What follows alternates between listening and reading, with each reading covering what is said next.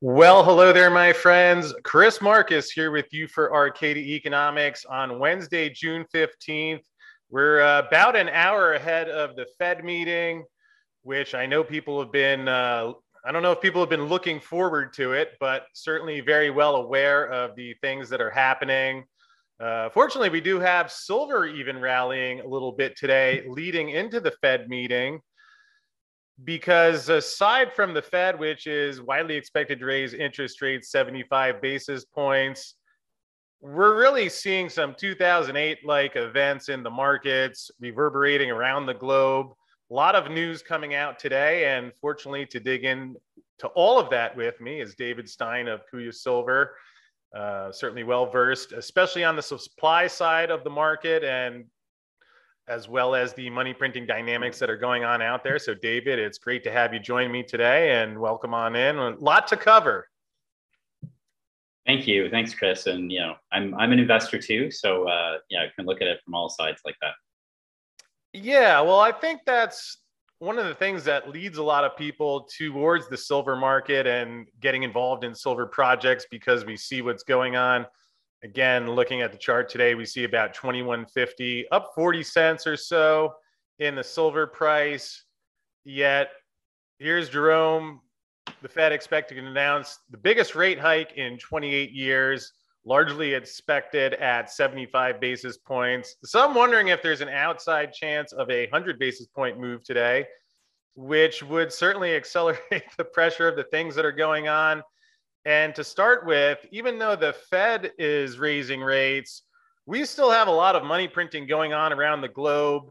We have hedge funds that are now trying to George Soros, the Bank of Japan. And just to put that in context, the Bank of Japan will have bought approximately 10 trillion yen in June. To put that number in context, it's roughly equivalent to the Fed doing more than 300 billion of QE per month when adjusting for GDP. So why don't we start there, David, because it's not just the U.S. that's printing. We have some more news that came out of the European Central Bank last night. They're getting fired up to go, and it's really happening around the globe at levels that we've not seen in our lifetime. Yeah, well, I think, you know, governments and central banks around the world have a difficult decision to make, and on one end, it's you know, the money printing's causing inflation, and that's very stressful for, you know, normal people. And I mean, I can't remember any time in my lifetime of hearing this much inflation talk. I mean, I was maybe a little bit too young in the late 70s, early 80s. But that's kind of it's just unheard of. You know, and everybody's talking about it. Everybody's affected by this inflation, and it's bringing people down because there's really no end in sight. On the other hand, you know, if they start tightening too much too fast, it's going to throw the economy into a recession. And you know, I think there's a lot of industry, including real estate, that is really dependent on having low interest rates, and you know, the change to that could have severe consequences. Yes, and we will touch on real estate before this is all said and done today, because the obvious effects you would get after a decade plus of 0% interest rates, maybe a little hike here or there, but things getting difficult in the real estate market, which is really what led the Fed to begin quantitative easing 10 years ago. And we're seeing the same dynamics, lower interest rates, then try and raise them back up, has a predictable effect. One other note on Japan here, we see Japanese bond futures suffer biggest rout since 2013, trigger circuit breakers after Soros-style bets build. I mean, we have hedge funds now piling into that. And it's kind of leaving Japan in the same situation where, all right, they're keeping interest rates low, their inflation is going up. The same problem that the Fed is going to face, similar issue that the European Central Bank is facing, because here ECB sounds the yellow alert. They had an emergency meeting where the European Central Bank to create new tool to address fragmentation risk after bond yield surge. Pretty much their new tools are often similar to the old ones, And they announced that plans to create a new tool to tackle the risk of Eurozone fragmentation in a move designed to assuage fears of a fresh debt crisis. I guess the unfortunate part, David, is that when they're facing a inflation or debt crisis, cutting actual debt never seems to be one of the plans that is suggested there. What would you say about that? Is that pretty much as silly as it sounds inherently? I mean, yeah, and conceptually it is silly, but I, you know, again, I think these bankers are faced with really, really tough decisions, and you know, these are, you know, they've already made their bed, right, in the last, you know, decade with these low interest rates, and you know, whether, you know, and obviously there are reasons for doing that in the first place too, but yeah, it's gonna be very difficult to unwind it if it's even possible, and I guess we'll see in the next few years. Yeah, and I agree. Like you said, if it's even possible. I mean, we're seeing now the reasons why it, to me, seems impossible. And fortunately, we're not alone on this one, David, because Obama Treasury Secretary Larry Summers, he's saying the inflation is the fault of the insurrection deniers on January 6th, nothing about the Federal Reserve monetary policy. Although, while I may not see eye to eye with, on that part with him, interesting quote here, and that in turn feeds through for inflation, because if you can't trust the country's government, why should you trust its money? I think that's a very fair point, and the governments have made it really difficult to trust anything they do, especially after what we've seen in the last couple of years here. Yep. Yeah, it's you know, these are processes that take, you know, a long time to build, and these trends, and you know, things like you know, loss of confidence in a government and in a currency. These aren't things that happen overnight.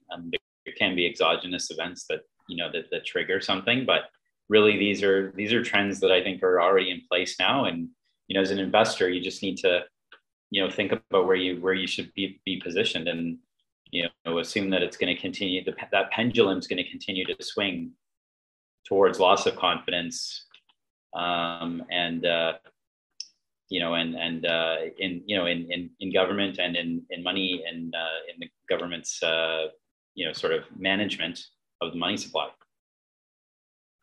Yeah, and David, like you mentioned, it does force you to think a little bit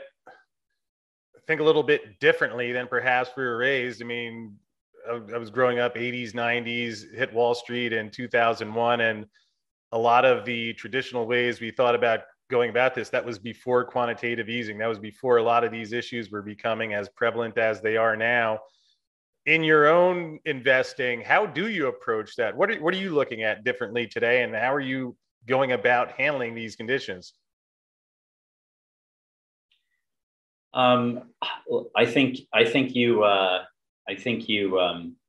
you need to, you know, set a plan to reduce debt. You know, it doesn't have to be like, you know, freak out and do everything all tomorrow, but I think you want to set a plan to do that.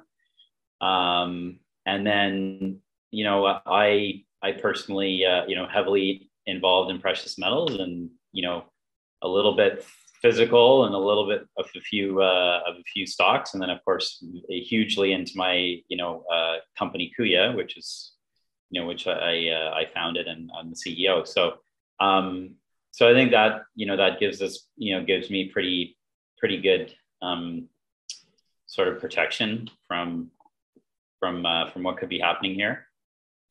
And, you know, otherwise, you know, we, again, you gotta, you know, this isn't, you know, we're not having this discussion for political reasons. We're thinking about it from an investment point of view. And, you know, these things are happening.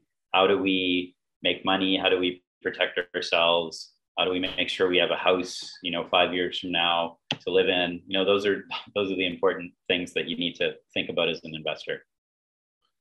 Yeah, I agree. And part of what I think is a shame is that a lot of the people who run for office and get these positions in politics that are allegedly looking out for others, really the best strategy is largely ignoring or doing the opposite of what they said. Because here was a whopper that like I had to cover here, because Janet Yellen last week was saying, we have a very strong economy. I know people are very upset and rightfully so about inflation, but there's nothing, not maybe a couple signs, there's nothing to suggest inflation, if a recession is, there's nothing to suggest that a recession is in the works. Aside from $5 gas, I mean, what planet is this woman living on where they just, you know, Ben Bernanke, they wheel him out a couple of weeks ago to say, hey, the economy's rock solid because Jerome Powell says so. I mean, we're seeing it falling apart. And what do you say to that when you hear some of these statements? To me, I think that the stupidest thing is that they're so afraid of recessions. And again, it's very political. No one wants it to happen on their watch. But everyone who's studied anything about economics knows that these things happen over time and they happen in cycles. And it's sort of, it's you know, it's like the forest fire, clearing the brush so that the forest can grow again, and it needs to happen. And so I don't, you know, I don't see the point of talking it down. Let's just go through it and deal with it and move on with our lives. You know, there's ways to make money in any kind of market. Well, I appreciate you mentioned that, and we'll touch on Kuya later before we wrap up, because I know one of the things you mentioned is that despite the silver price getting clobbered, you actually started the project when silver was down around $17. So putting that into action. And speaking of silver, something that I wanted to pass along to folks at home, here is the silver depositories, think of SLV and the other trust. It's interesting, there's 18 million ounces coming out of iShares and a total of almost 25 million ounces coming out of the ETFs in the last 4 weeks alone. You can see over the last year, silver has been coming out, let's call it 1605 million ounces about a year ago, down to 1540. So we've seen that trend since silver squeeze. Here's the COMEX stockpile where you have silver squeeze right up about there, and half of the metal is gone. Now we have to do a little guesswork on why, although David, as you're well familiar, the numbers show that the silver market is in a deficit. I've been talking to different mining executives saying, where is this metal coming from? Seems like some of it's coming out of the investment grade stockpile. What could you say about the supply side there and what you're seeing about the gap? I don't think there's been any growth in the supply side on silver. You know, I think we'll probably look back, it'll be kind of probably flattish to maybe slightly down year on year. And, you know, of course, there is silver mined every year. So that is new supply that comes into the market. But you know, it's not the only source of supply. And obviously it can be, there's a bit of recycling, and then you got the ETFs if people are liquidating. So, I mean, it does seem like a lot of the silver investors have been buying more physical, and actually, you know, instead of buying, maybe instead of buying the ETF, which is more of a trader kind of product, it's more of a, you know, hedge funds and traders who are making a short-term bet, they buy ETFs. But people who are long-term investors and who really, you know, believe in the silver story, they tend to want the physical. And so as physical silver leaves there, it's getting made into other silver products like coins, bars, stuff that can be, you know, that are investment grade. And, you know, I think there's been a lot of that happening in the last year. Yeah. And then on top of it, you see that the plans continue to go for more green, more solar panels, more electric vehicles. And I find it interesting as inflation is becoming a more mainstream concept. I don't know that there's been a rush into silver yet, because it's a little tricky where you do see a lot of the asset markets collapsing yet. I know a lot of people have commented on Chenny Lin's presentation. I believe that was back at VRIC, where he was calling silver the new lithium. and talking about a lot of the Chinese demand and really how any of the numbers you look at project that deficit to continue to grow. We'll see if some of these mandates get met, yet not an easy situation. And of course, a few last economic notes related to what the Fed will be handling in about an hour. Here we see home builder sentiment drops to the lowest level in 2 years as housing demand slows. How is the Fed? What really drew the Fed to do quantitative easing a decade ago was the mortgage market collapsing. Then, of course, in case you thought inflation was coming down, Biden sending another $1 billion of military aid. I don't know if he's a president or an arms dealer at this point. At the same time, quietly urging companies to purchase Russian fertilizer. So perhaps not a surprise that we see central banks to increase gold holdings over crisis concerns, despite what Janet Yellen is saying, and despite Ben Bernanke saying a decade ago that he doesn't understand gold. It seems like they're doing something differently with their money, which I think is what drew a lot of us into gold and silver, as well as the other concerns. But any thoughts on any of that, David? Well, there's so much there.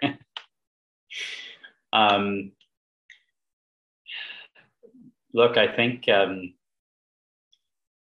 the, well, since you've got Russia on there, let's just start there. So, the Russia-Ukraine, war, crisis, whatever you want to call it, it's sort of a, I think it's a, it's a flare up on a greater global issue right now, which is the deglobalization.